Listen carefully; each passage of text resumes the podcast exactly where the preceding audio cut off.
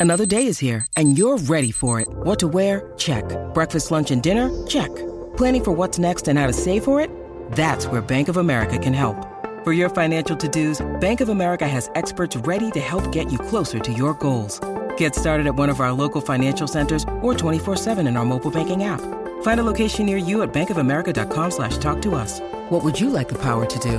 Mobile banking requires downloading the app and is only available for select devices. Message and data rates may apply. Bank of America and a member FDIC. Here's some tips for maintaining your Trex deck. Um, occasionally wash it with some soapy water or a pressure cleaner. Trex composite decking is low maintenance and won't fade, splinter, or warp. Trex, the world's number one decking brand.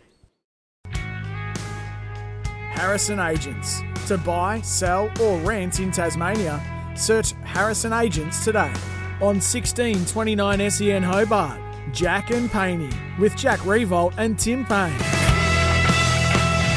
Good morning and welcome to another big week of Jack and Paney with me, Jack Riewoldt, and of course my partner in crime, the Australian Test cricket captain Tim Paine, and we have always brought to you thanks to Harrison Agents, Tasmania's real estate experts. Now, before I welcome Paney in, we've managed to get a little, well, get some new tricks. We've uh, puckered up the courage to be able to talk to our listeners, Paney, um, online through calls and text. So get your phones out, get your pens and papers out. The old style, you know, when you want to get your business right up the top of the yellow pages, you put Triple A right in front of it. Triple A, Jack and Paney. You can give us a call on 1300 42 15 33 or send us a text on 0437 552 535. Welcome, Paney. Good Friday morning. How are you down there in Tasmania?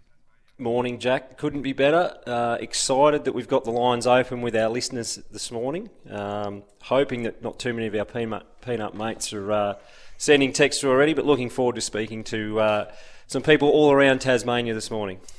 Well, mate, it's uh, it's, well, it's a craze on Instagram to be the first liker of a post, especially if you're liking someone who has a little blue tick that well, may say that they're famous, but um, I always see that first comment, first like, and the first text message has come through, and it uh, it's the big boss, the big boss at 5:47 a.m. Even before we were on uh, No. online here at 7 a.m. Craig Hutchinson has sent through the first text. Have a great show, lads.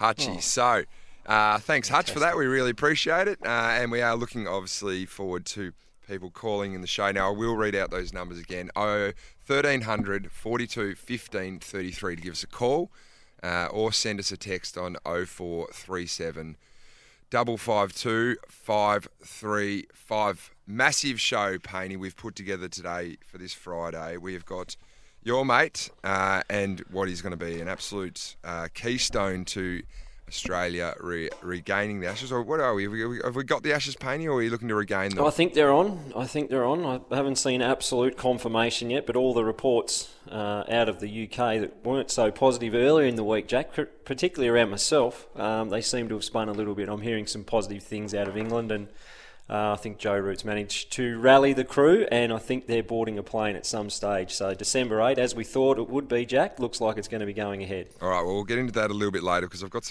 I've seen a few things over the internet uh, on the over the week uh, since last Friday that I want to pick your brain a little bit about. But Nathan the Goat Lyon, the man who is uh, well, he's going to be very pivotal to Australia's chances of of winning the Ashes. He's going to be on the show. We have got the Norm Smith medalist and premiership player, and arguably the best player in the competition.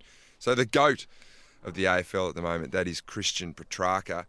And then this, there is hot streaks, and then there is hot streaks. This man, well, he joins us every week, but he is currently on arguably the greatest Oh. selling uh, housing selling uh, hot streak of all time. That is David the Goat Flash Lithgow. He'll be joining us with all things Tasmanian, uh, and we'll be getting ready because this is going to be your last show for a while, and you'll be handing over the is. reins to, to Flash. Sammy Well, he's, he's already taken them. To be fair, He's already taken like them, you has said, he? is. He is up and about. He's selling houses left, right, and centre. They talk about a real estate shortage in Tasmania. David Lithgow just keeps on selling them. That's why. At just the moment, it's on selling. Sammy so Ed- chest puffed out. He's up and about. Yeah, Sammy Edmund's going to join us, the chief uh, football reporter here at SEN, about all things trade, with the trade period starting. And of course, free agency's been going for a little while now. Uh, I mentioned, Paney, this will be your last week, so we will be doing a ceremonial handover at the end of the show to Flash. Yep. Um, bit similar to sort of Malthouse, Buckley, Clarkson, Mitchell, Roos, Goodwin. We, we'd like to go down the Roos, Goodwin mould, wouldn't we? Yeah, Maybe there's not- been some good success stories, no doubt about that. But but let's be honest, there has been a few that haven't worked. So Flash is, uh, I know he's feeling the pressure a little bit, but he'll be all right. We've backed him in. We've got him got him to this stage where he's ready to go, Jack. So we're, we're looking forward to what he can bring to us next week and and going forward. Uh, yes, it'd be good. All the clanging and banging will be live uh, as well. So, I might come in actually and just bang in the background. Yeah, you open doors, slam them, cough. Oh, it'll be great. Our listeners won't know what's going on if we haven't got that in the background. So. uh, very good. Well, I, I, I know that you won't be lost to the show, Paney. You'll be tuning. You'll well, you'll be tuning in, obviously, but we will be coming to you every week to talk, to talk all things Ashes, and it will be the well, be a sporting pinnacle over the back end of this year and the start of next year, when hopefully we can uh, we can win the World Cup, uh, win the World Cup. Sorry, win the win the Ashes, and uh, you can, uh, I mean, be successful and. It'd be awesome. Uh, currently, though, live uh, live sport at the moment, boys. We've got the World Cup qualifier Australia versus Oman. Uh, Australia scored the first goal, was 1 0. Oman have squared it up, but oh uh, Australia have scored again. So currently 2 1, uh, 12 minutes to go. So it's uh, looking good for the Australians here. Uh, a little bit of live play, just had a set shot and saved by the Australian keeper. Uh, Paney, it's been a massive week for you. You you you've dropped the Kevin Pietersen headline last week, and we've been speaking about the boys coming out, or the boys, the, the English cricket team coming out to play cricket here in Australia for the Ashes, the greatest cricket cricketing sport, spectacle in the world. But you've been absolutely belted, Oh. pillar to post on social media. Did you did you have you recognised during the week that you've been copying a little bit of material from? Oh, absolutely. our English I, had friends? to. I um, you know, it's busy when you just constantly get you're refreshed. You how many times you've been mentioned. You can't just flick through. So if normally if you have a conversation with your mates on Twitter, you can just scroll down and have a look. No chance this week. I have been belted every day, 24 hours a day, and I've absolutely loved it. So. Uh, the, the disappointing thing, Jack, was actually KP, and I saw you commented on it. We we thought when we dropped that little drive by on him that he would certainly take the nugget bait out there. He and just- get Jack and Paney SN Hobart out there. But he, he, it's like he's grown up. It was extraordinary. I was Ah, disappointed, but anyway. it was. I was very disappointed about that. Well, I've got a few headlines here, Paney. So you've um, you've obviously spoken about KP, but he, so here we go. I've got eight headlines. Tim Paine declares Ashes will go ahead whether Joe Root is here or not. Tim Paine smacks down expert Kevin Pietersen, insists Ashes will go ahead. Cricket at war with itself over Ashes COVID panic. England unloads on Paine as Ashes feud explodes. Australian captain Tim Paine branded irrelevant after nonsense Ashes comments. Who was Engl- that one? Uh, I'm not sure who sent that one through. that was Rob Key. Okay, right. you know, Speaking of you irrelevant. definitely know. Speaking of irrelevant, Uh, England great Nasser Hussain blasts lecturing Aussies. England savage Tim Paine over Ashes debacle dig, and the entire country unloads on Tim Paine. Now, Paine, before I get your reaction to these, uh, these well, so they say headlines, they're certainly headlines. I've got the actual audio of what you said last Thank week. you. So, so here we go. Let's have a listen to it. well, the Ashes are going ahead. The first test is on December 8, and whether Joe's here or not, to be honest with you. So, um, He's negotiating. Let's be frank. He's negotiating. He wants the, the best sort of, I guess, rules in place for the players under the best conditions possible. And Yeah. Joe Root wants to come. I Oh, think- they all want to come. There's no doubt about that. And yeah, like you said, they're trying to get themselves the best possible conditions that they can get. Yep. But at the end of the day, we all are, and, and we don't want to give them poor conditions because we're going to be in the same same boat as them. But um, it'll be worked out, as we've said many times, above us, and then they'll have a choice to make. You either get on that plane or you don't. But there'll be a squad of England players coming here, in the first test will be starting on December 8. Nothing sort of, uh, I was sort of headline Well- grabbing there, is there, Tim? I didn't think so. I thought I played it pretty much with a straight bat, gave some facts. Um, but it comes with the territory, Jack, when you're playing against England. They're going to come at us hard, and normally it starts. I noticed it last time when I went, when I went to the Ashes, as soon as we got off the plane in England. They go out, yeah, their, their media is slightly different to ours, but um, yeah, I'd like a bit of accuracy around it. I, I certainly didn't hear any lecturing around quarantine, as Nasser Hussain put it. Um, spouting nonsense, I think, was Rob Key. Would you say that I, I think I put the four things down. It basically came down to what I said was the Ashes will go ahead on December 8. Yep. Tick. We want good conditions for them because we will get the same. Tick. Decisions will be made above us at government and board level. Tick. Tick. And once that's done, everyone has a choice. I think that's quite sensible and and logical. What I've said there. Yeah, no, I, um, I, I wholeheartedly agree with you there. I do. The government st- side of things, little birdie whispered to me that maybe you may have been dealing with possibly the well, you're the second highest authority in the land. You may have been dealing with the highest authority in the land, and, and he wants to get the lay of the land from you. Uh, well, yeah, I've had a little bit of contact with him, but I have over my period. Um, Scott Morrison, the, the Test Premier- captain, actually, the Scott, Prime Minister of PM. Australia. So yeah, he, he always touches base to see how it's going, and um, and he was keen, I think, to find out what the sticking points might be from a from a player's perspective. So um, yeah, shared a, sh- shared a few text messages with, uh, I suppose, the boss. Um, Nuffy or not a nuffy? I loves it. Yeah, loves his cricket. Loves his sport, doesn't Yep. he? I mean, you always see him. I think he's a Cronulla Sharks fan with his cap on. He looks. He does look a bit.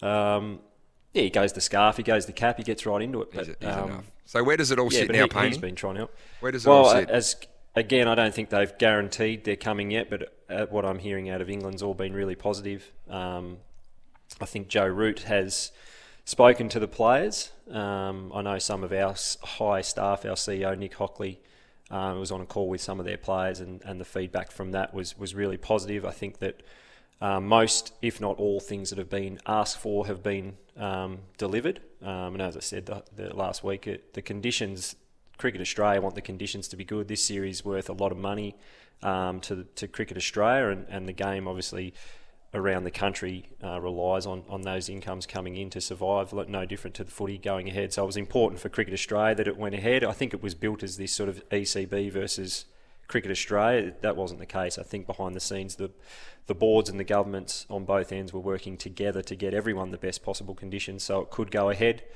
Um, and as I said last week, uh, my belief still is that the first test will be December 8. Um, positive news is that I'm hearing a lot of their players will commit. There might be one or two that don't, but um, I think we'll see a really strong England side come out here as we would we would want as players and as um, Australian fans. I think it's going to be uh, maybe a little bit of added spice through the media, which is nice. There's always a bit of um, there's always a bit extra on an Ashes series, so this one's going to be no different.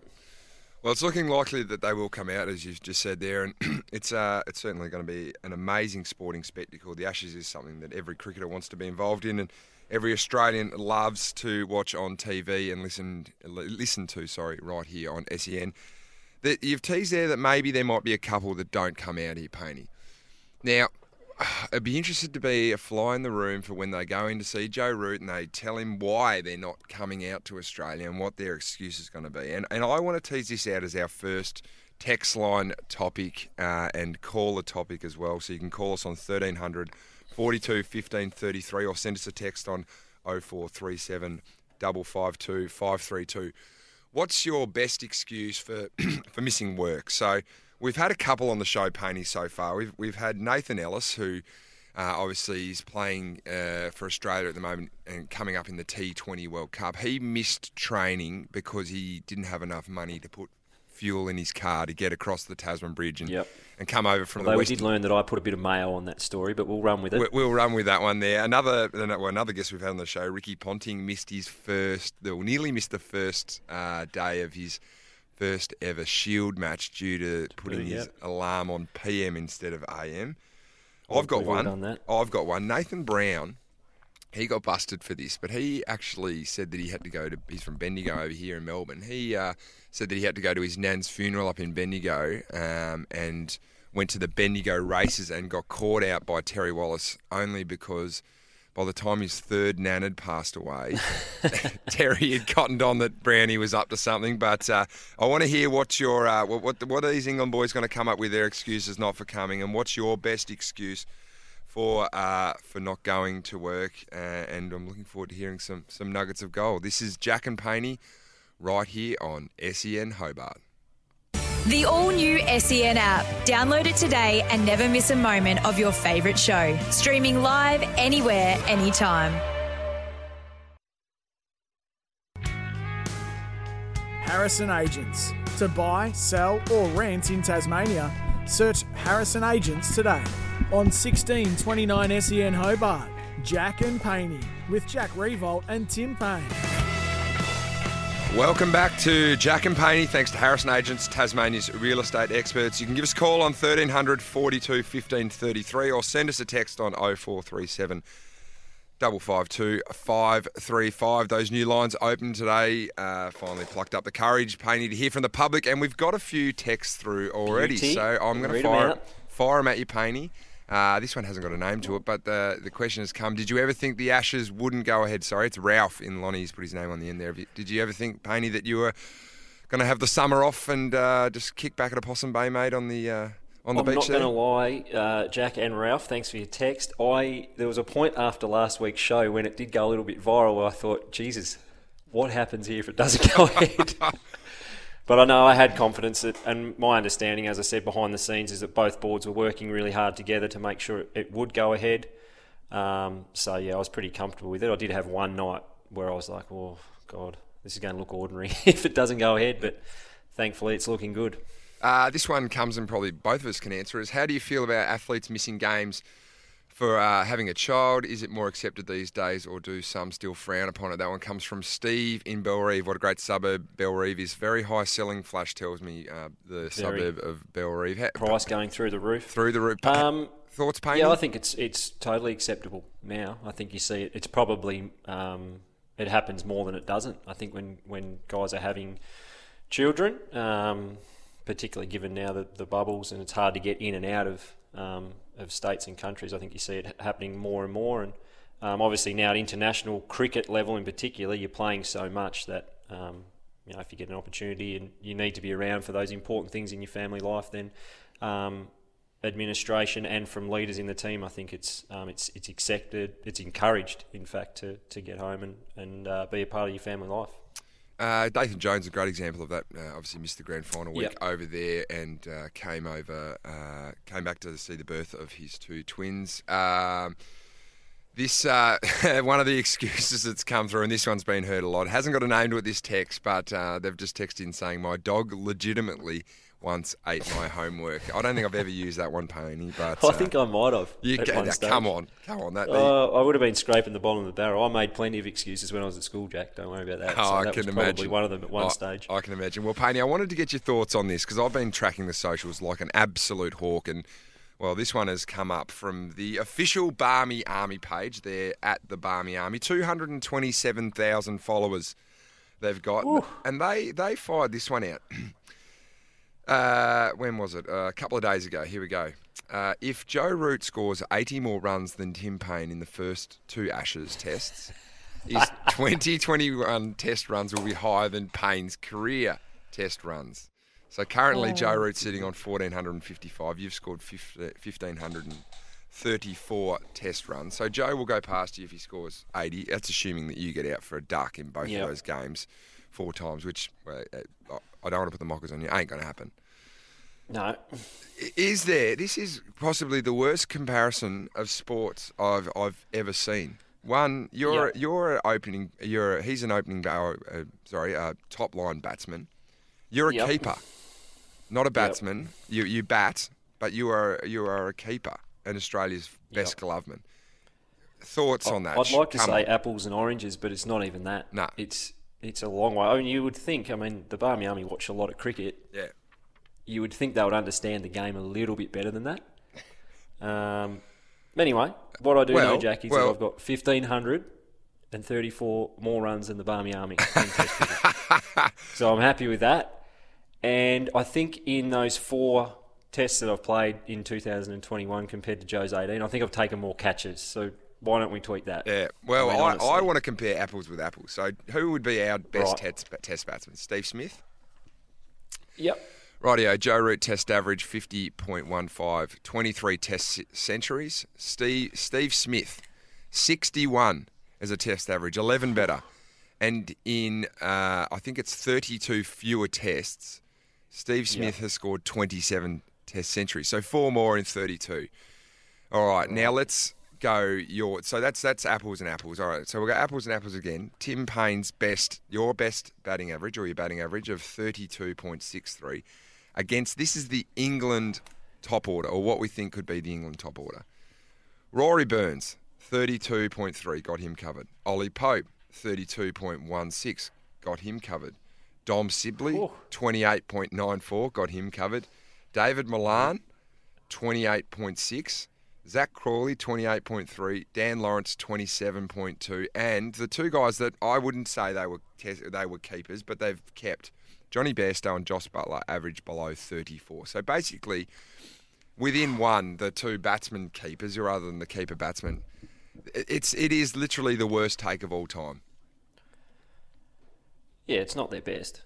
It, really isn't their best, but they were good stats. I didn't know all those, Jack. You've done your research, which is excellent. But um, yeah, look, Joe Root, if he wasn't uh, scoring more runs than me, they'd, they'd have a serious issue, wouldn't they? Um, as you said, they rely on him to win games of cricket with the bat. I'm a uh, I'm a small piece in our jigsaw, so uh, try and play my role. But um, Barmy Army enjoy poking a bit of fun at me, but that's fine. I, I enjoy it. I gave him a little wave back, said good morning, and um, I'm looking forward to the Ashes. They're, they're going to be relentless on me, but um, yeah, I'd like them just to try and get their comparisons. As I said, they've watched a lot of cricket. They should know a little bit better and be able to compare uh, players' stats. But it's what you get from the Barmy Army. Unfortunately, that's the only way they'll be getting to us this year via uh, via social media because we won't see many of them out here. They usually come out in their droves, but unfortunately, they won't. It's be. actually a bit sad, Jack, to be honest, because it, it, it does really add to the atmosphere, and they are they are excellent at what they do. Granted that they do reuse a lot of chants from the English Premier League. I don't think they've come up with too much original in the last much- twenty years, but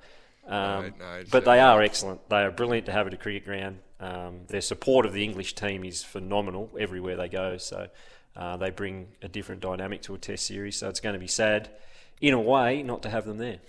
Well, we want to keep your texts and calls coming in. Don't forget 1300 42 15 33 if you want to give us a call, or you can text us on 0437 552 535. It's time to get some news headlines, and after that, we are going to have Sam Edmund in here to talk everything AFL trades. This is Jack and Paney right here on SEN Hobart. Well, we're very lucky here at SEN Hobart. We've got the big, the big news, the big news makers, and the big news breakers uh, in the room here. Sam Edmund, the chief SEN chief reporter, mate. Welcome to SEN Hobart, and welcome to the show. What a great pleasure it is to join two of my favourite Tasmanians. You're both on the podium, Jack. Hello, Paney. I've got Richie Porte at the top, though. Now, I know Richie's a northerner, but forgive me for that. But uh, No, the great, the great Richie Porte is next on the queue. Actually, we, we, we're trying to get guests. We've been lucky. We've had Ricky Ponting on. We've had Craig Newitt.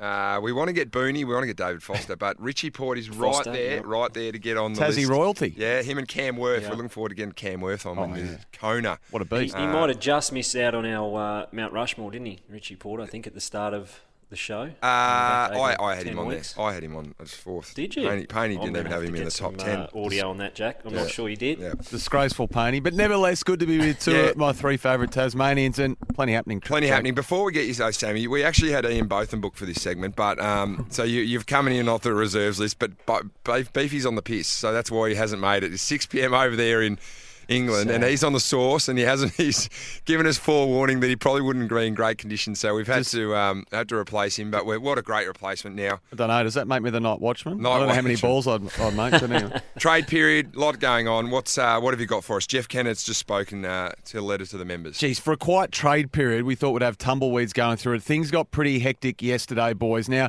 a lot did happen yesterday, but there's so much intrigue about so many players, and a lot of them are at Hawthorn. Now, Jeff Kennett, his letter to members struck again. We know there's a lot of Hawthorn members down in Tasmania. They would have got an email last night, which finished with We may be surprised at some of the trade draft decisions made, but be assured they'll be made after careful consideration of the club's future needs by those we charge to make such decisions. Now, Hawthorn has picks 5, 21, 24. They've made it very clear they want to get a stronger foothold in the draft under their new coach, Sam Mitchell. Jon Ceglar's on the move. He's not going to get a big return at all. So the same names keep coming up around the traps. The stars who have the currency, and they are Tom Mitchell, Jaeger O'Meara, Chad Wingard, Jack Gunston, and Luke Breust, who was linked to Geelong last year. All those players in their late 20s, and in Luke Breust's case, 30.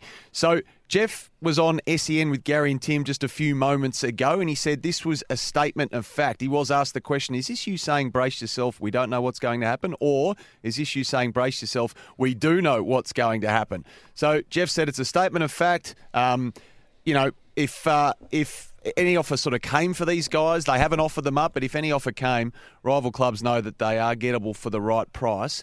Jeff just said we don't know what's going to happen. It's Very a trade cryptic, period. isn't it? He was he was very cryptic. So I'd love to be able to shed more light on this one, but um, look, nothing may happen, but it's very possible at the same time.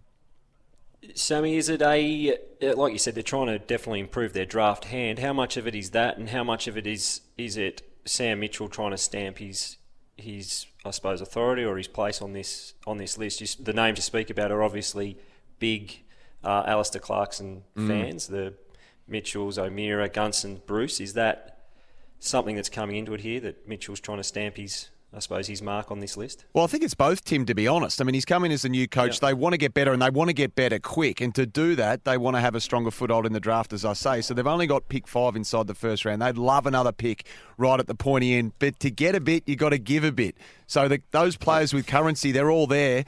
But geez, we know historically speaking, Hawthorn haven't been scared to trade these sort of players out in the past. Will they be so bold to do it again, even though it's not really a buyer's market at the moment? There's the money's tight. The offers might not come that Hawthorn like. So it's entirely possible they go as the status quo for next year, but that's what makes the trade period so entertaining and there's plenty of plenty of time to go. Salary cap a little bit tight around the Hmm. AFL at the moment. I think to be seeing too many of those big names move. Rory Lobb, it's an interesting story. It's a bit of to and fro at the moment. Do we is, is he heading back to GWS or have we uh, got a bit of an impasse? We've got a twist, that's for Twist, sure. a We've got a twist. twist, and it arrived late uh, yesterday or last night, our time on the East Coast here, because Peter Bell, the head of football at Fremantle, was on Sports Day WA, and he said, I've just got off the phone with Rory Lobb's manager, and he's come back and told me the offer from GWS doesn't look like it's going to get it done.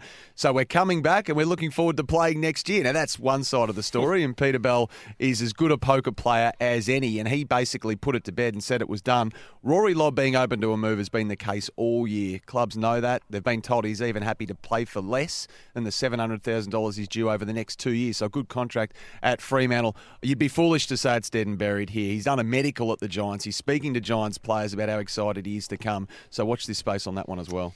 They're the two big headlines. Have you got anything else for us? Anything just just bubbling away that we think might crop up over the next couple of days? Well, this one's been on the agenda, but I'm fascinated by the Jordan Clark situation between Fremantle and Geelong.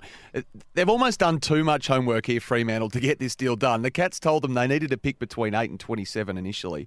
Geelong then rejected That's a, 27. that's a big gap, eight and It twenty-seven. is a big gap. That is a very big gap. And so obviously the Cats said uh, no to 27, and Fremantle said eight. You're kidding. So then Fre- Geelong rejected 27. They've rejected 22. Now they have their eyes on Fremantle's pick 19. They did some good business yesterday. They got 22 and 19 in the door. Now 22 was going to be enough until Fremantle went and got 19. Now the Cats want that as well, and Fremantle don't want to cough it up because the valuable pick. It'll be the first pick on day two of the draft. So clubs normally come for that pick and throw up all sorts of deals. This one could go into the second week, much like the Jordan Dawson one, who was always going to be tricky. Yeah, Sammy, you touched on uh, Jonathon Ceglar a little bit before the ruck merry-go-round. Is there a bit happening there with uh, the ruck stocks around the league? Yeah, absolutely. We mentioned Rory Lobb, so that one's um, well and truly in train as well if we throw him in. Ceglar as well, who could get to Geelong if the Cats do a trade and send Darcy Fort uh, to Brisbane, Tim. There's North's Tristan Xerri, who's put in a trade request to St Kilda. Collingwood's Max Lynch is wanted by the Hawks, and Callum Coleman Jones, Jack's old mate, has nominated North Melbourne as his club of choice. But Jack, the Kangas are playing for keeps here. Their initial offer only being a future third round pick, and they also wanted your club's future fourth in return. So they're playing hardball at the moment. Um, Ladhams, just for him, guys, all roads lead to Sydney. The Hawks wouldn't meet the asking price for him, a first round pick. I don't believe they were Ladhams' preference anyway. That is Sydney. Hickey will still be the number one ruck there, is my understanding, but it's the competition for spots, isn't it? And he fits in between Lance Franklin and Logan McDonald as Peter Ladhams. Bridges that age gap there inside 50 between those two. Well, it's certainly an interesting time and things crop up. So hopefully we get a few more little trades today. It's always interesting, even as a player, to watch the trade situation unfolding. Sammy, thanks for joining us. We appreciate it. And welcome to SEN Hobart. I'm honoured. Great to be here. I hope my mother in law's listening. So, uh, g'day, Pam, and uh, great to be on with you, boys. Uh, this Thanks, is Jack Sammy. and Paney right here on SEN Hobart. Harrison Agents. To buy, sell, or rent in Tasmania, search Harrison Agents today. On 1629 SEN Hobart, Jack and Paney with Jack Riewoldt and Tim Paine. Welcome back to Jack and Paney, and as always, we are here thanks to Harrison Agents. And of course, if you want to give us a call on 1300 42 15 33 or send us a text on 0437 552 535, you are more than welcome to to discuss anything AFL. We've just had Sam Edmund on talking about trades. Uh, we've obviously got the cricket coming on as well. So anything you want to give us a call, send us a text about jump on those two numbers and get in contact with you. One off the text line though, Paney, uh, comes from from David. Uh, he says to ask you if you were going to open the new MyState Bank Arena with a halfway shot like you did in the last time you had a, a shot there at uh, at the old deck, mate. No, I'll be staying out of that. I've said once you hit one of those half court shots, Jack, you walk away. You leave it. You leave a party at its highest. I've said it before. Uh, that won't be happening again. Um, geez, it was a good night out there, though. I'm looking forward to getting out there with the Jack Jumpers. Spent a bit of time with them, actually, Jack, last night, and um, very impressed with what they're doing um, through their coach, Scott Roth, and CEO Simon Brookhouse. So I'm looking forward to that getting underway. I did notice you had the Jack Jumpers hat on over Zoom. Are you, what's the, like what, what, do you, what, uh, what did you do last night?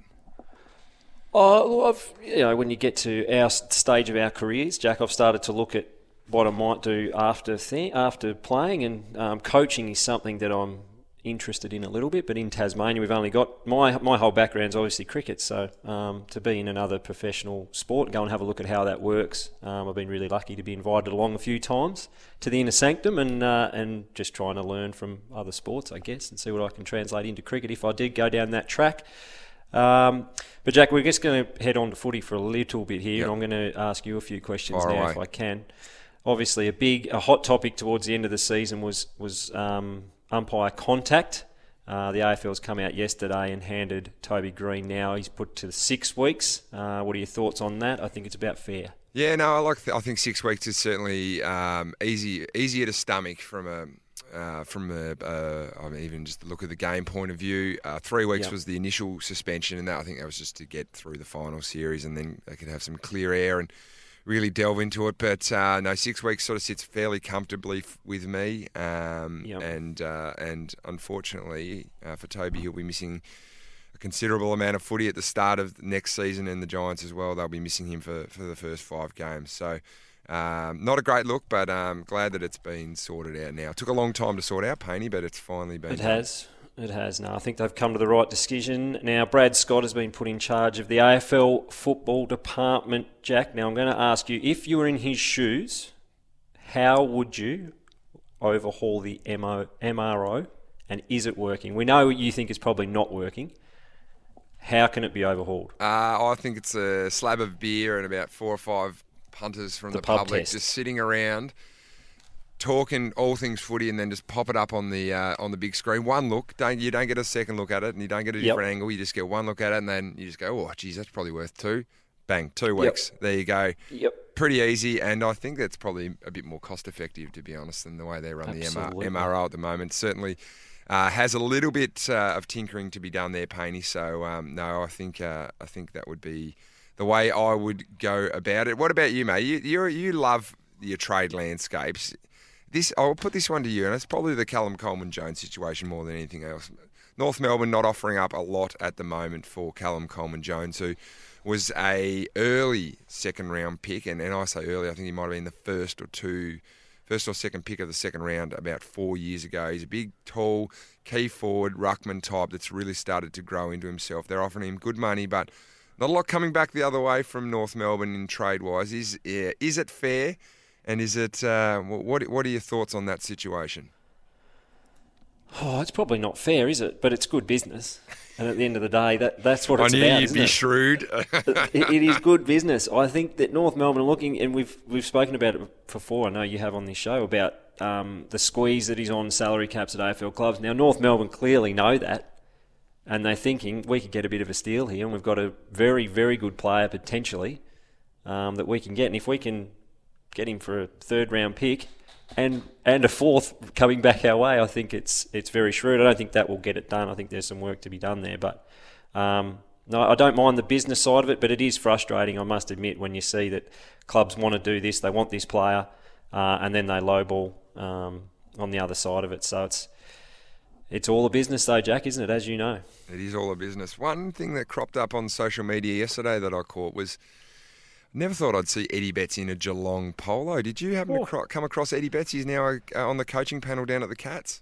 I did see that um, quickly yesterday. I wanted to ask you actually in in his role as a development coach, what what does he do? Does he just look after the younger players, or is the development coach? It, it's him developing players, and, and he's also trying to, I suppose, learn off coaches and develop his own coaching. What, how, what's his role? Uh, no, he would be in charge of the, I suppose, the first to three year players in terms of all sort of development, really. So on field yep. and off field, I think that role's been um, that role's come up because Shaun Grigg has moved up into a, an assistant coach role there a lot of coaches leaving Geelong or assistants leaving Geelong, so he's filled a void there.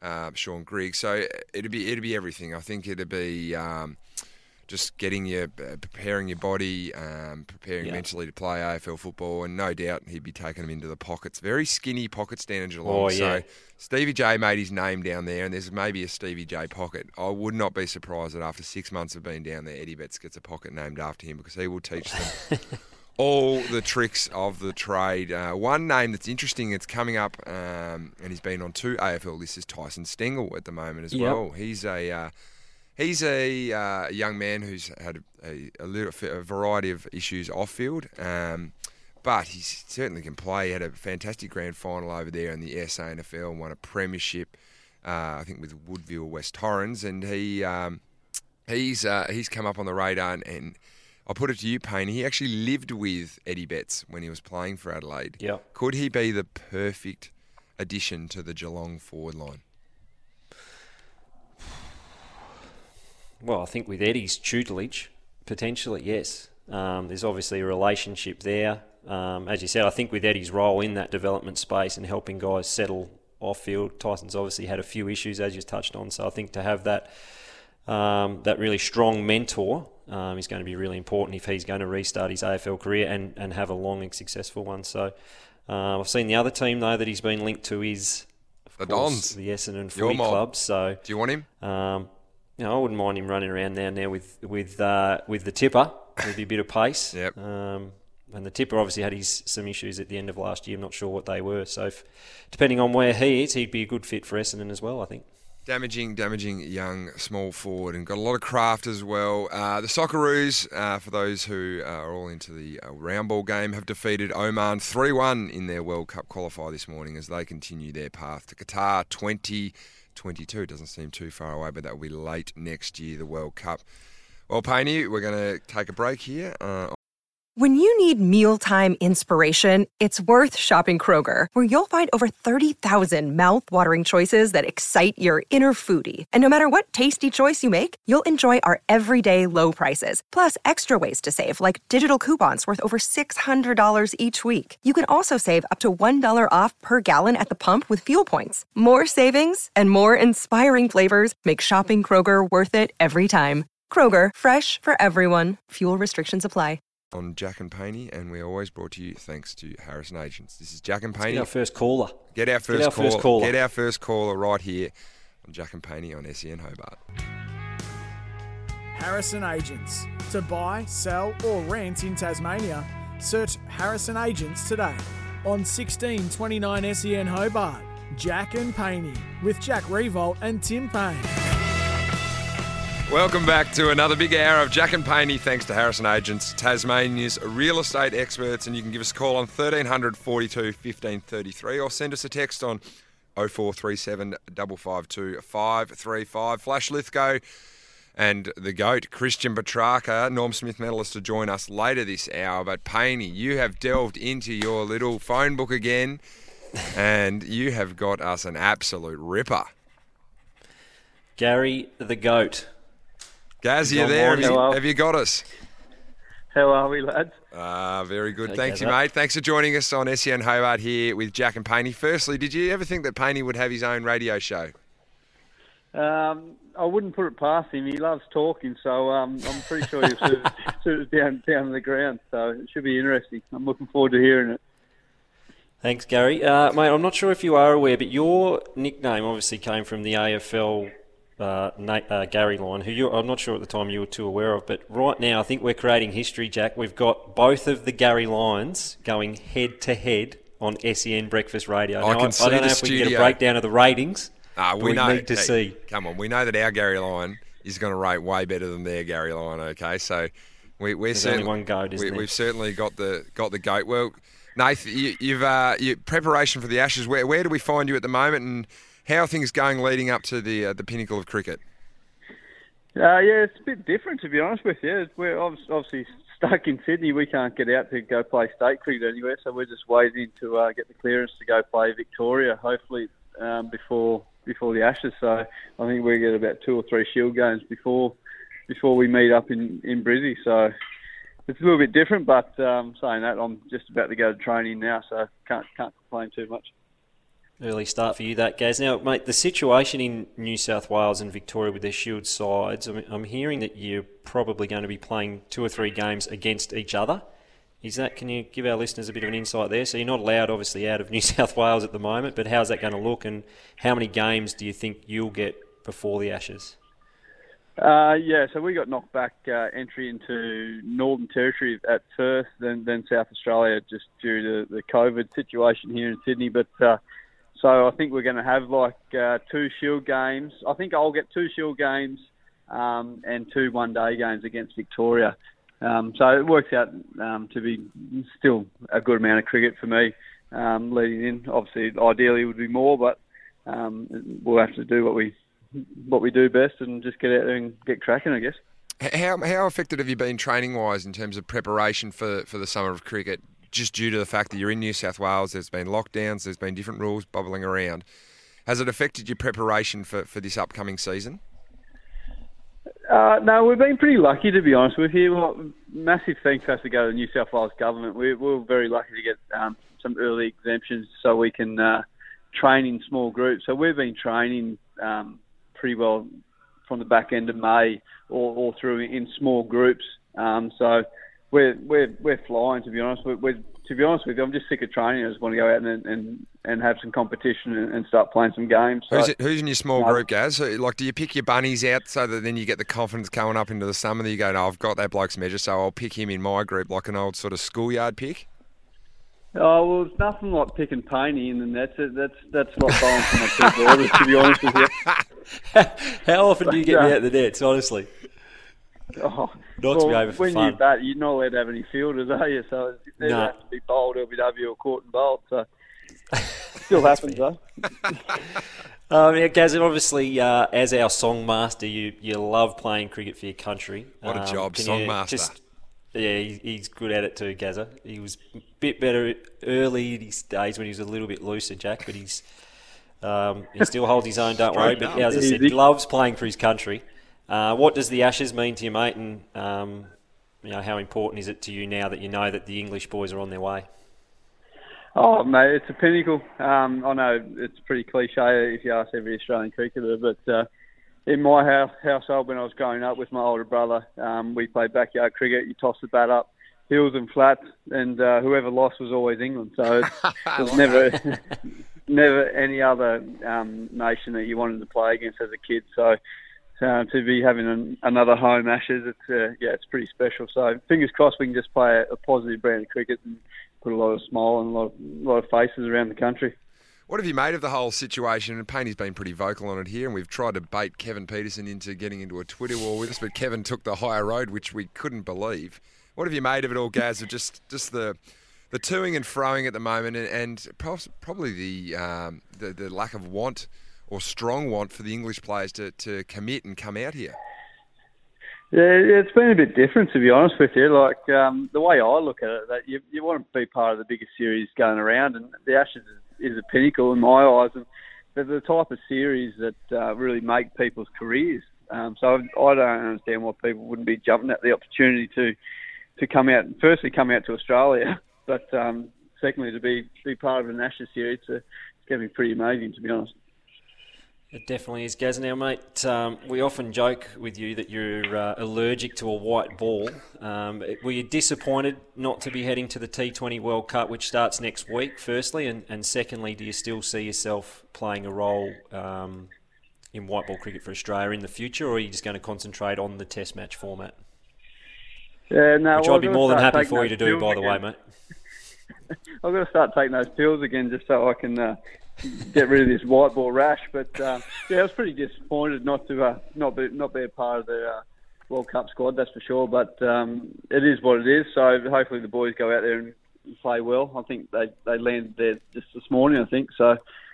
Um, I've missed that plane trip, so but yeah, I'll just have to cope, uh, focus on the Ashes with you um, and make sure we win that five 0 Absolutely. Um, Gaz, it's uh, it certainly is a, an interesting time in, in Australian sport, and we see you, you've obviously been affected by the closing of borders. There's been a real strong push on this, uh, and I don't know whether you listen to us every week, and I'd be disappointed if you weren't.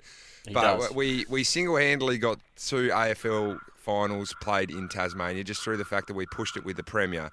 Um, there's been a real push for. Well, I know you're a, uh, you're a New South Welshman, and you'd love to be playing that test in Sydney, but we're, we're trying to steal that at the moment. Can can we get your backing live on air to say that you'd be happy for us to steal the, the test from New South Wales and Sydney, the Sydney Cricket Ground, and have it at Bellerive Oval? Is there is that an option for you? Do you like bowling down there at Blundstone Arena? Uh, to be honest, I, I like bowling down there. I like playing cricket wherever, to be honest with you. But uh, I don't think you're going to get the Sydney test. Can we have the Perth one? Uh, you better ask the skipper. He's in those big conversations. I'm, I'm just the off-break No, I'm not. mate. I, don't- I don't get involved in any of these conversations whatsoever. Neither do I, mate. Ask Rob Key. Um, now, guys, just irrelevant, back on the irrelevant, Ashes. irrelevant, Tim. Yeah, I'm irrelevant. Um, I've got a couple of questions for you, guys. One that I've heard on the grapevine is that you've taken up Pilates. Is that is that correct? Yeah, yep. Jumped on the Pilates machine. Well, Right. I've spent what the last four years in the change room just staring at your rig and being absolutely amazed by it. So I was like, I need to follow in, follow in his footsteps here. So, and tell you tell you the truth, I'm nowhere close to you either. no up, no no Im, improvement there in the rig rig status, Gaz. Uh, slowly. You know, I feel like I'm getting better with age, to be honest. So um, I'm just a bit like Pony. Fine wine. Absolutely. Now, mate, the other one I've got for you at the moment is I know you love your batting and you're very strong hooker and puller of the ball. You must be absolutely disappointed that Jofra Archer's not going to be making the trip. Yeah, absolutely shattered, to be honest with you. I was really looking forward to facing him, especially on the fast bouncy wickets. They tend to go a lot mm. further when you top edge them, so. That's but, true. No, but yeah, on a serious note, it's disappointing that the, the best players aren't, aren't being able to come out like, like Jofra and fingers crossed, crossed He gets out here and so we can um, have really good competition against him. Yep. Have you uh, obviously you've touched on as well in New South Wales? You you're there training at the moment. How's our uh, how's Big Winksy looking? Big Patrick Cummins got any inside word on his fitness and how the ball's coming out of his hand? Big Paddy Cummins. It's a, it's ama- absolutely amazing to be honest with you. I've never seen someone who can come in and just bowl in first and second gear and challenge so many first class batters around or in our state here. And then if he gets hits before he puts a foot on the clutch and moves it up to second gear, and he just knocks it off pole out. It's unbelievable. Um, he, he's cruising along. He's going pretty well. Um, I think it's a big couple of days with him, with the potential birth of his little one just around the corner. I think Yep. so. Big couple of days for him. It is, Jack, and it's actually exciting, Jack, for, for Australian cricket fans because someone what what people don't realise a lot is that someone like Pat Cummins never gets to do a, a pre-season. Um, he's always going from tournament to tournament, one day to T20 to Test. So to have him fit and fresh for an Ashes series, I think is going to be something that all Australian cricket fans are going to be very, very excited to see Paddy Cummins at his absolute physical peak. Gaz, one, one, um, and we're chatting here to, to Gary Lyon, uh, sorry, Gary Lyon, Nathan Lyon here. I was okay, Gary Lyon. I was looking at him in the studio across from me here, but Nathan Lyon here is going to be a pivotal part to to Australia's uh, well, winning the Ashes coming up here in the back end of 2021. Gaz, it's um, one thing I love is the songmaster duties, and this is I'm envious of this role that you've been bestowed upon you. Now, who who bestowed the role upon you uh, when they retired? Yeah, it was Mike Hussey Mike in, Hussey. back in 2012. 12-13 series against uh, Sri Lanka. He retired at the MCG, and, uh, and he called me into his room and, and handed me the, the letter or and asked me if I'd do it, or didn't ask me, told me I was doing it, and uh, then uh, I had the lie for the next week before uh, uh, he announced it to the on the Australian public and, and the team that uh, I was taking over. So pretty big moment, to be How, honest. how do you decide? Like, so you- you've had a few beers after winning a series. Eh, What is it? Just a gut feel that you think, rightio, now's the time, or have you got a little window in your mind pre pre beers and pre post celebrations that you think this is the window I'm going to pick to to go, or do you see a few blokes struggling and you really draw it out nicely for them? Oh, I've, I've I've done both to be honest with you. I've dragged it out for a, uh, a long long time to I'm talking a couple of hours, and a few a few guys actually got the shits with it. But uh, um, no, it, it just goes off off gut. I usually get pretty nervous about it because I want to make it so special and uh, try and have a little bit of little bit of laughter there. The, the coach seems to cop a little bit bit of banter during during the song, which is always makes it good fun. But uh, yeah, I'll We can't go best, too late but, when um, Travis Head's in the team, though, Jack. Why's that? you got to get it done early if Travis Head's in the 11. he's got to get home to Jess usually. So um, Ah, he's on a short I'm leash. Travis Trav. Head. Under the thumb. well, Nath, we really appreciate you joining us, mate, here on, on SEN Hobart. You've got a massive role to play for the Australian, uh, with the Australian nation coming up in uh, what you said, mate, is the most important thing in a young cricketer's uh, journey, and that is the Ashes series, which is coming. And we're glad to have it uh, going, and we're glad that you're going to be playing a big part in, mate. So thanks for joining us on SEN Hobart. No, too easy, guys. Thank you. See you, Skip. See you, pal.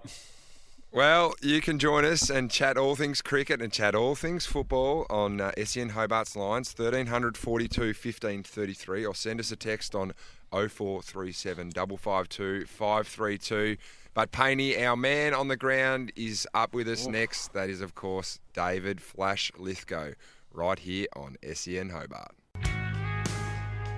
Harrison Agents. To buy, sell, or rent in Tasmania, search Harrison Agents today on 1629 SEN Hobart.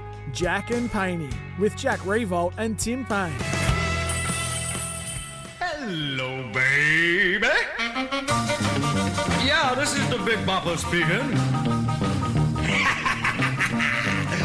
oh, you sweet thing. Well, welcome back to Jack and Paney on SEN Hobart. And you can give us a call on 1300 42 15 33 or send us a text on 0437 552 535. That, of course, there is the Big Bopper. And uh, for all the people out there that want a little bit of knowledge or pre knowledge behind that, is that David Flash Lithgow has been tuning into our. Well, pre-meetings, Paney, hasn't he? And he has been calling himself the Big Bopper, but I thought we had a, a uh, trespasser into our Zoom meeting didn't we, the other day. no, yeah, we did. Not didn't sure we? you did. Good morning, anyway. Flash, welcome How to the show, you? mate. How are you? Terrific, thanks. I've, gee, I've just quickly on the top, I've enjoyed the Socceroos again this morning. You know, it's 11 wins in a row they've had in the qualifiers. And isn't it funny because I feel like we've lost a few of the names. Unless you're watching really closely, they're probably names you're not so familiar with. But goals again to ball. Uh, Mabil and Duke this morning. Tommy Rogic, Rogic is still there playing, and they got the job done again. Fast start. Mm, got a Fast start from the great man here. Yes, he's on fire. He's on a trade. You'd like to float, Flash? I know you've uh, got some trades Well, up your sleeve. would. I know. I heard you and our producer Mitch Scott whinging off air about what North Melbourne are doing in terms of um, what they want to give up for Coleman Jones. I've got one for you now. I'm not sure if you'll probably know his name, Jack, because you're not generally familiar with opposition players. Oh, from my experience, but Rightio. one that's forgotten about. Had a few injuries this year and found his way to the team. What would Trent Dumont do like for the Tigers as another inside mid? Um, I'm just trying to look at Mitch's face as I've just mentioned that because he'll be the indicator there as the biggest Richmond cheerleader that I, think it's a know. no. Is he someone that you could facilitate in? I like Dumont. He's only 25, 26, had a few injuries. Thoughts? Uh, interesting. Yeah, interesting. I think we'd rather the pick though at the moment. I think for Well, where. what, and what pick's that going to be? That's the question, isn't Uh, it? oh, I think it'll end up being somewhere in between the two that have been floated. I reckon. Uh, hopefully towards the more pointy end to be nice because we need some few points and hopefully we can trade up and get some nice picks. So Uh, no, interesting one there, David. BBL I- I'm fascinated by Hawthorn, and, and we Hawthorn. sort of talked about this all year about what they're going to do with these veteran players. You know, Mira, uh, what they're going to do with Mitchell. I mean, can you throw Wingard into that? Maybe they missed the Mm. boat with Gunston. Perhaps they should have moved him on a couple of years ago. But there's some opportunities there for some clubs. I mean, who could use Tom Mitchell for a start? I mean, many, many clubs could, of course. Your reckon mob, David. Your mob. Absolutely. I'd love him at the Swans. He's a perfect fit to go back there. Could the Tigers use him? Of course they could.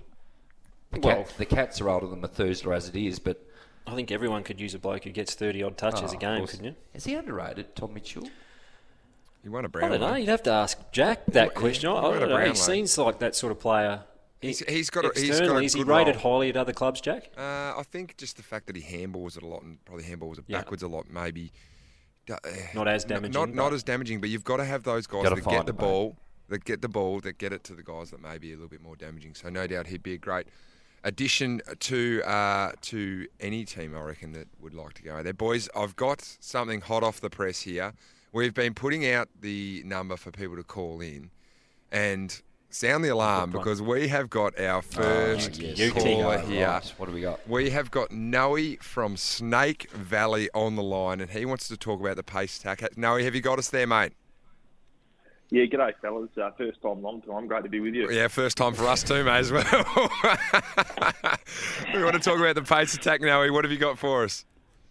Yeah, just a couple of things, fellas. Obviously, with the impending Ashes coming up, keen to get TD's insights uh, on the pace attack and what he sees coming in this summer. But just on, on top of that as well, if David uh, Flash Lithgow could give an insight as well into Craig Newitt's ride this week, it was it was emotional listening to him connect with Frog last week, um, given his you know clear you know passion for, for Frog's career. But yeah, those, those two things just keen to, to hear from you, fellas. Fire, yeah, fire away, Painty. Good questions there, Noe. Sorry, no, you lost me there, attack, mate. Where's the Snake pace Valley anyway, Noe? Uh, just southwest of Ballarat, just in Victoria. Um, Right, do Victorian have listener, keen excellent. interest. I, I must disclose on, on David Lithgow's uh, commentary career, and um, yeah, and a, yeah, a bit of a distant mate there. So yeah, Yeah. putting All right. that on the table. Pace attack, Painty. What are your thoughts? Starting pace attack. Well, we're, we're, we're lucky, aren't we? We just were talking off air actually about Pat Cummins getting a pre, a pre-season in for the first time. Um, Mitchell Starc will be obviously around. He's got a terrific record in Australia. Josh Hazlewood, um, and of course Gary the Goat. But we've got a guy sitting on the sidelines who's, if he's fit, I think will have an impact at some stage during the series, and that's Big James Pattinson with his aggression. Uh, he'll be in the face of the Poms, so uh, hopefully we get all four of those guys fit and firing. Um, we'll get some more overs out of Big Cam Green, who at this stage Ah, we yes, haven't seen the good. best of at international level, but Critical. Um, again, he's a big, strong boy who's had another pre-season under his belt, so we'll have. Those those four five bowlers. You've got Michael Neser, Jackson Bird down in Tasmania. So our pace stocks for an Ashes series are are full, and that's where you want them. It's important that you have um, the ability to take 20 wickets in all conditions, and I think with those five or six bowlers, and Nathan Lyon will have um, no issues getting the 20 wickets per Test match. No, he wasn't he terrific, Froggy, last week. One of the better interviews we've had in all seriousness since we've opened up. But he's got the Tasmanian Star Newhart tomorrow in race two. He has actually got a, ride in the Caulfield Guineas Jack. Um, Zarel at $150. Now, I actually don't think it's the worst. But, um, Come on, Flash. Well, I, okay. Well, I've just gone and had a look at the tapes last night, and I'm just saying, at $151.27 the place, it's not terrible, but Newhart, I think for Barry Campbell was the one knowing for tomorrow. Thank you, Noe. Appreciate it. First time caller for us as well. Uh, we're long time listeners as well. Uh, BBL signing slash. Uh, what have you got for us down there in the BBL world? Well, th- this young man, Harry Brook, he's a top order player. Um, he's not that young. He's about 24, 25. Yep. He's been dominating the English circuit for a num- time, a number of time. Apparently, his father and his uncles are very, very good players. So one of your old or Clarence cricketers in this case, and Duncan Hurd, told me during the week. Um, what can you tell us about him? Um, I like him. I really like the signing as well. I think last year the Hurricanes were probably criticised a little bit for having too many top, you know, opening batters, top orders. What I know, Harry Brook, from what I saw playing with the Northern Superchargers in the hundred, is he'll bat at four or five, so he's a nice fit there in terms of the Hurricanes. He's a good player of spin.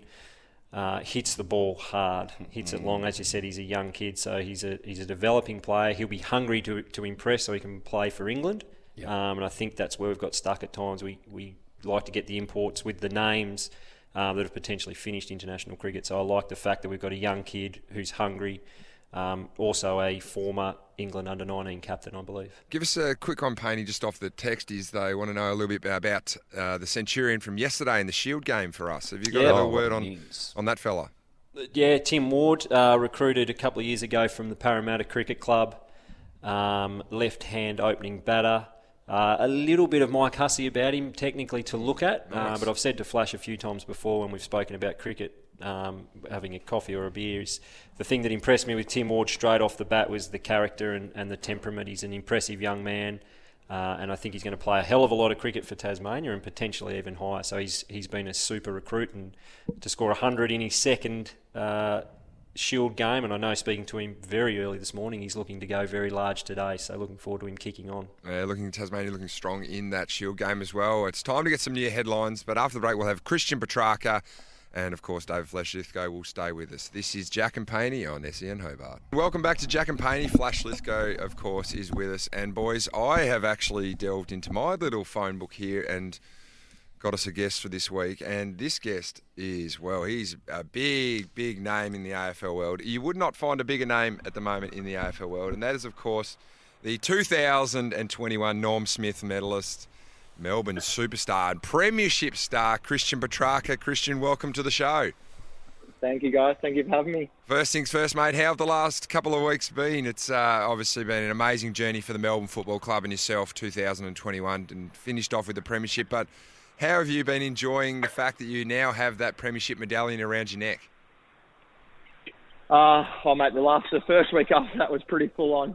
I didn't get much sleep and uh, fair few beers were going through, but uh, no, you wouldn't want it any other way. It's, uh, it's an exciting uh, time, I think. It's a bit more of a release when you first sort of siren goes, just the pure joy and excitement, um, and then a release sort of sets in. And, and it's not until I got back home last week, Thursday, when it um, yeah officially sunk in that uh, we're premiers, but to come back to Melbourne in lockdown's not great.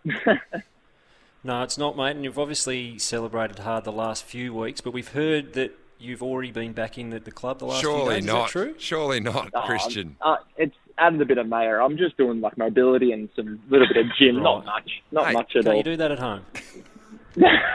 well, The cameras aren't at home, of Painting. The so I cameras aren't oh, at okay. Maybe been- he just I've wants to been get out of the house with the walking lockdown. I've been walking the 10 every 9 a.m. every morning 9 a.m. So Oh, no, wonderful, I'm mate. only joking. No, I'm only joking. Uh, Christian, what, when when you see you, you, you look at your bio and your stats, and, and it's been an amazing career so far. But now the fact you see premiership player, uh, you will that will be forever next to your name, and Norm Smith medalist. How do you feel? Is it is does it just the one thing that you've been playing for? oh, ever since I've got to the club, Melbourne's been starved of success for a long, long time, and um, our fans have been impatient and frustrated. And Jackie would have gone through a similar thing with Richmond as well. It's uh, you know, you just want to do it. You just want to win it, especially for the for the boys. Like you know, we've gone through so much the last seven years, and you know, the last twenty years. So.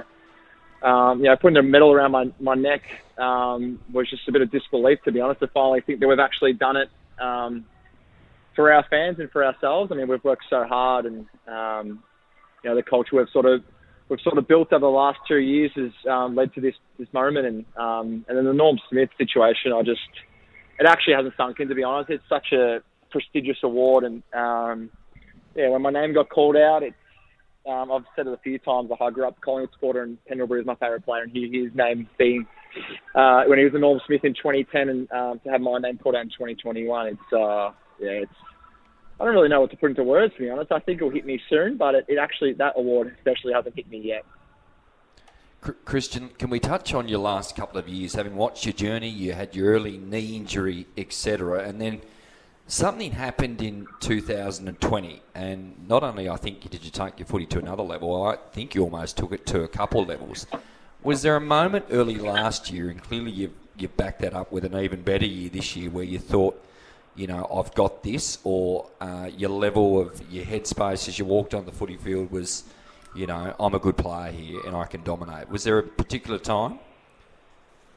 Um, I've always had confidence in my ability and um, the way I can play, and the, you know the talent's always been there. It's just probably marrying that up with understanding the professionalism and understanding what's required for me to become a great player. And um, yeah, I've always had confidence in myself ever since I've first started playing footy. And um, but I think it comes a time with a lot of players that um, the maturity starts to set in and, and the penny starts to drop. And um, I think uh, you know I got I got I think I was 24 last year, and um, it's an age where you know sort of boys become a little bit of men, and you start to realise what you want to play footy for and your purpose and why. And um, I was just just you know super grateful to off field um, to become better as a person, and, and I think the off field balance um, has really helped me on the field. I I see footy a bit differently. I, I love it a lot more. I probably went through a phase where I was trying to be that cool guy that didn't really like footy, and you know I got bigger things to worry about. But um, I absolutely love it, and I love being a part of the Melbourne Footy Club, and um, you know they've helped me develop as a person more off the field than on the field, and um, that's only helped me as a player um, on the field. Do you, do you think that's a good reflection on the whole group, Christian? Because you've got a very uh, young list there. Um, has has that been the, the growth in your club that they've actually, rather than just playing for getting a game and playing to for themselves, not themselves, but just actually looking at your own journey, the guys have been able to look outside of themselves and, and combine to that one sort of goal, and it's led you to, to the success that you've had this year? Yeah, definitely. I think, um, yeah, not just myself, but there's been so many guys that have matured, and um, I think you touched on in Fox on 360 um, a few weeks ago that you know, players, you start off your career by wanting to play one game, then 10, and 100, and sort of get to that age where you go, okay, this is more than just what I want as individual accolades and what I want to achieve. But this is about the team and how what can I do for the team. And we made a strong approach over the off season and the preseason to, you know, what can you sacrifice in your team and your role to help the team um, play better. And um, there's been so many cases like that. I mean, Clayton Oliver's one, for example, that um, you know has given so much to the team, and, and how much when you give when you give, how much you get back. Um, and that's probably been you know uh, something I struggled with at the start of my career. I reckon. I, you know, I want to have. I had so much expectation coming in. I want to do this, this, and this. But I think the you know less is more. The less you sort of try to force situation and try to over try, the actual, the more you actually get back um, in a situation. So yeah, I think the maturity over the group has been unbelievable the last two to three years. Um, and now myself and Jake Lever and the guys are an age where we're 25, 26 next year, where we can help the young guys who are you know 21, 22, like Kozzie Pickett and Luke Jackson help them become leaders earlier and much quicker than what we did. Yeah, Christian, who, has been pivotal in the footy club in that change in mindset, both for you individually and and your group? Has it been um, Simon Goodwin? Has it been? There's been a lot of talk about the impact that Mark Williams has had on the club, or has it come from within the playing group? A bit of both. Um, Goody, you know, from a personal point of view, has been unbelievable for me. He's um, I was pretty pissed off last year when he copped all the criticism he just um, uh, all the criticism he got, you know, saying he should be dropped and uh, should be sacked and that, which I thought was a bit, bit ridiculous to be honest. Um, he, we all absolutely love him internally, um, and it proves now what what a coach he is and a man he is off the field. Um, so he's always backed me in. Um, but as well, I think internally as well, like you know the players as well. Gawny's been unbelievable for us. Um, Jack Viney as well is someone that sets really really high standards, and then also Choco Williams has been he's a different cat, but he's uh, he's, I can attest to that. his philosophies and what he brings is, uh, I think for a young group is kind of good. I mean, he means so well, and he wants just yeah. the boys to be good. And um, you know, I think you know, two or three years ago, if someone like that came into our club and he'd be abusing us, we wouldn't understand that he's just doing us, you know, he's he's just caring us. But now we see it from a point of view that he loves us. and He actually he's caring when he abuses better. you. it's coming from a good place. I hope that's not read wrong. Yeah, wrong, wrong. Uh, no, no, he's, he's a he's very, very good man, Choco, and uh, wears his heart yeah. on his sleeve. Well, Christian, we've got you on a Tasmanian network because you have got a great connection to a young Tasmanian boy named Lucas Peters. You've uh, an amazing relationship with him. Can you tell us how this relationship started and how the bond has developed over the years? Yeah, so my, my first year, um, I did my ACL and I was in rehab for 12 months. And probably three months in where I was sort of in that period where I was sort of getting back into running, but I wasn't. And you know, long term rehab is it's an absolute prick of a thing. It's it's very frustrating, um, very isolated. And here comes this kid in a wheelchair, and um, you know his dad's pushing him, and um, it just it just sort of gave me a bit of perspective, to be honest. Like realizing I'm frustrated in what I'm doing, and he's a eight-year-old, seven, a nine-year-old kid that, that can't walk and can't move, and um, his dad has to do everything for him. And um, so for me, it gave me a lot of perspective in my life, um, and actually helped me through rehab a lot. And it was funny, he actually didn't um, wasn't there for me. He was actually his favourite player was Hogan, Jesse Hogan. Um, but Hogan's a bit of an introvert. Hogan's a bit of an introvert, so uh, I don't think he he gave too much time. in, and that's um, Hogan's such a great fella, but he's just he's not one to be like that. And um, I just sort of went up to him and just said hello, and um, just thought, uh, I mean, Gosch's Paddock is not the greatest ground, first of all, to be training at and to, to be watching. So I thought I could show him around the change rooms and show him around the boys and um, have lunch with him. And um, and then yeah, ever since then we've sort of created a relationship. His dad Michael's an absolute ripper. We, we text all the time. And um, you know his wife Kylie's awesome, and um, I try and do as much as I can for him. My first game the year after, I, I flew him and his um, dad up to Lucas and his dad Michael to my first game. Um, and I think for me, it might not mean you know it might not mean a big thing to me, but for them, it's you know it means everything to them. And um, the more I can put a smile on his face, the uh, the happier he will be. And um, you know I love doing those acts of, of kindness. Yeah, absolutely. Now, as well, uh, Christian, there's a fundraiser that Craig Davis is doing for young Lucas down here, if borders permit, that uh, you'll be involved in. Mate, can you talk us through that? Yeah, hopefully um, the borders open. I'll be able to get down. So he's walking, uh, pushing up Lucas up the uh, the point to pinnacle. Good luck. Uh, he's it's a long way. he's already raised. What is that? 21 k's uphill. 21 k's uphill. Yeah. 21 k's with a wheelchair. So. Um, yeah, he's already raised sixty-six thousand um, for muscular dystrophy, and um, you know, with the support, they want to reach around hundred grand. So um, the, the key projects goes towards um, hydrotherapy pools uh, for for people living with muscular dystrophy from their home in their own homes, and um, you know, each pool costs around twenty-five thousand. So, which is not covered um, by governments and uh, so you know we need to raise as much as we can for people suffering with uh, with this terrible disease or cause. Uh, sorry, yeah, terrible disease. Christian, can we ask some serious business now? Now you Last and I, one flash because we're on time. On time here. Asked very closely game seven with the Hawks versus the Sixers last year. We watched Doc Rivers throw Ben oh. under the bus, and we watched his teammates throw him under the bus as well. Uh, can we get him to Golden State? Can you imagine Steph, Clay, Wiggins, Kelly Oubre, Ben in the middle? Thoughts? Mate, the amount of people that have asked me where he's going because there's a betting market for it. I didn't say that. I must very, admit. Very, it's very, very funny. I actually have no idea where he's going. Um, I don't like to. He's not going to the sixes, I can tell you that. yeah. Well, I wouldn't completely rule it out. I wouldn't want to go. I wouldn't want to go back to if I got thrown Absolutely. under the bus a fair bit.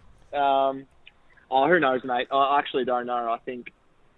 Um, and his situation's a tough one because he's been thrown under the bus a little bit. Um, Yes. But at the same time, he's sort of contracted to Philly, so it's a, it's a different situation. So, uh, but wherever he goes, I think he's someone that I know that loves to prove people wrong. So I think next year he's going to have a ripper year. But yeah, who knows? Who knows what's going on? Well, Christian, thank you for joining us here on SEN and, and enjoy this because I'm going to say Christian Petracca, Melbourne Premiership player and 2021 Norm Smith medalist. Most importantly, being involved with Lucas Peters. Uh, I've just got the record for the point to pinnacle. It is one hour and three minutes, 57 seconds for 21 Ks, Christian. Uh, 1,000 metres of altitude there, so it's going to be. That's uh, why he's back in at the club, I reckon. Yeah, the, the, He's aiming for pre-se- that record. pre-season for that's held by Benson Lawrence. But mate, we, uh, we uh, I thought I know all Melbourne supporters are thrilled. Uh, even neutral supporters were thrilled that Melbourne won and broke that 57 premiership drought, mate. And you had a massive impact on that, as you are on Lucas Peters' life, mate. So, congratulations on that, and thank you for joining us on SEN Hobart, mate. No stress. Thanks, guys. Thank you for having me. There you go, boys. Uh, Christian Petracca, the Melbourne Premiership player. It's time to grab our last break, but after this, we'll chat a few things Tasmanian as well. This is Jack and Paney on SEN Hobart. Harrison Agents. To buy, sell, or rent in Tasmania, search Harrison Agents today on 1629 SEN Hobart. Jack and Paney with Jack Riewoldt and Tim Paine. Welcome back. This is Jack and Paney on SEN Hobart, right on the back of the 8 o'clock hour here. And you can give us a call on 1300 42 15 33 or send us a text on 0437 552 532. Flash. A few more little bits of snippets of news hanging around. Well, let's touch on the Tigers yesterday. Three for 285 at stumps. Um, we already briefly mentioned Tim Ward's 120 odd not out. Um, what a performance that was in his second game. It's all set up. It's obviously back where you were last year, Tim, because Yep. you spent some time in Adelaide on some flat wickets. What Yep. was your response uh, in, terms of what were the guys saying? What was the deck like yesterday? Yeah, my, my feedback last night was um, that day one this year was more like day three last year. So obviously we've, they've, they've struggled to get some results at Karen Rolton Oval. Um, they've tried something different. The whole square looked quite dry. I think they're going to try and hope that it breaks up, it spins and it stays low. And I think early signs yesterday were that it will. So I think it was a great toss to win. And then more importantly, I thought the top five or six batters, uh, Ward and McDermott in particular, have done a terrific job. We need to kick on today, try and score a little bit quicker this morning, and, and have a bowl at Queensland um, at some stage before tea. Very impressed with Ben McDermott's knock. He was very much in four day mode, wasn't he? Yeah, he was. He took 30 or 30 odd balls He to get off the mark, which he's, he's probably not known for. He's known for his power and, um, and his ability to score. So I think in the last 12 months he's really evolving as a red ball cricketer. Um, his record in the last 12 months has been excellent. Hasn't got the big hundreds, but he's becoming a very consistent player for us. Jack, what about this new rule, this BBL time wasting rule? I mean, you've been a time waster at times um, in your career. Uh, 75 seconds was was mooted, then you get a free hit Get at him the out. stumps. Get him out there. Get him out there and get him going, mate. You've got to keep the game evolving. We had T20 we launched about what You do. tw- uh, a dozen years ago. Just get them going. Get someone. Get the pressure on. Maybe it might be better for We don't need well. these silly gimmick rules, though, Jack. For me, No. you don't need this. If you're not Just there, have it as you get a- free bowl at the stumps. No, no, Not just have it as get if out you're not there. there, you're, out. Timed Bang. out. There you go. go. Women's on. T20 last night, flash washed out. Not much to Washed see there.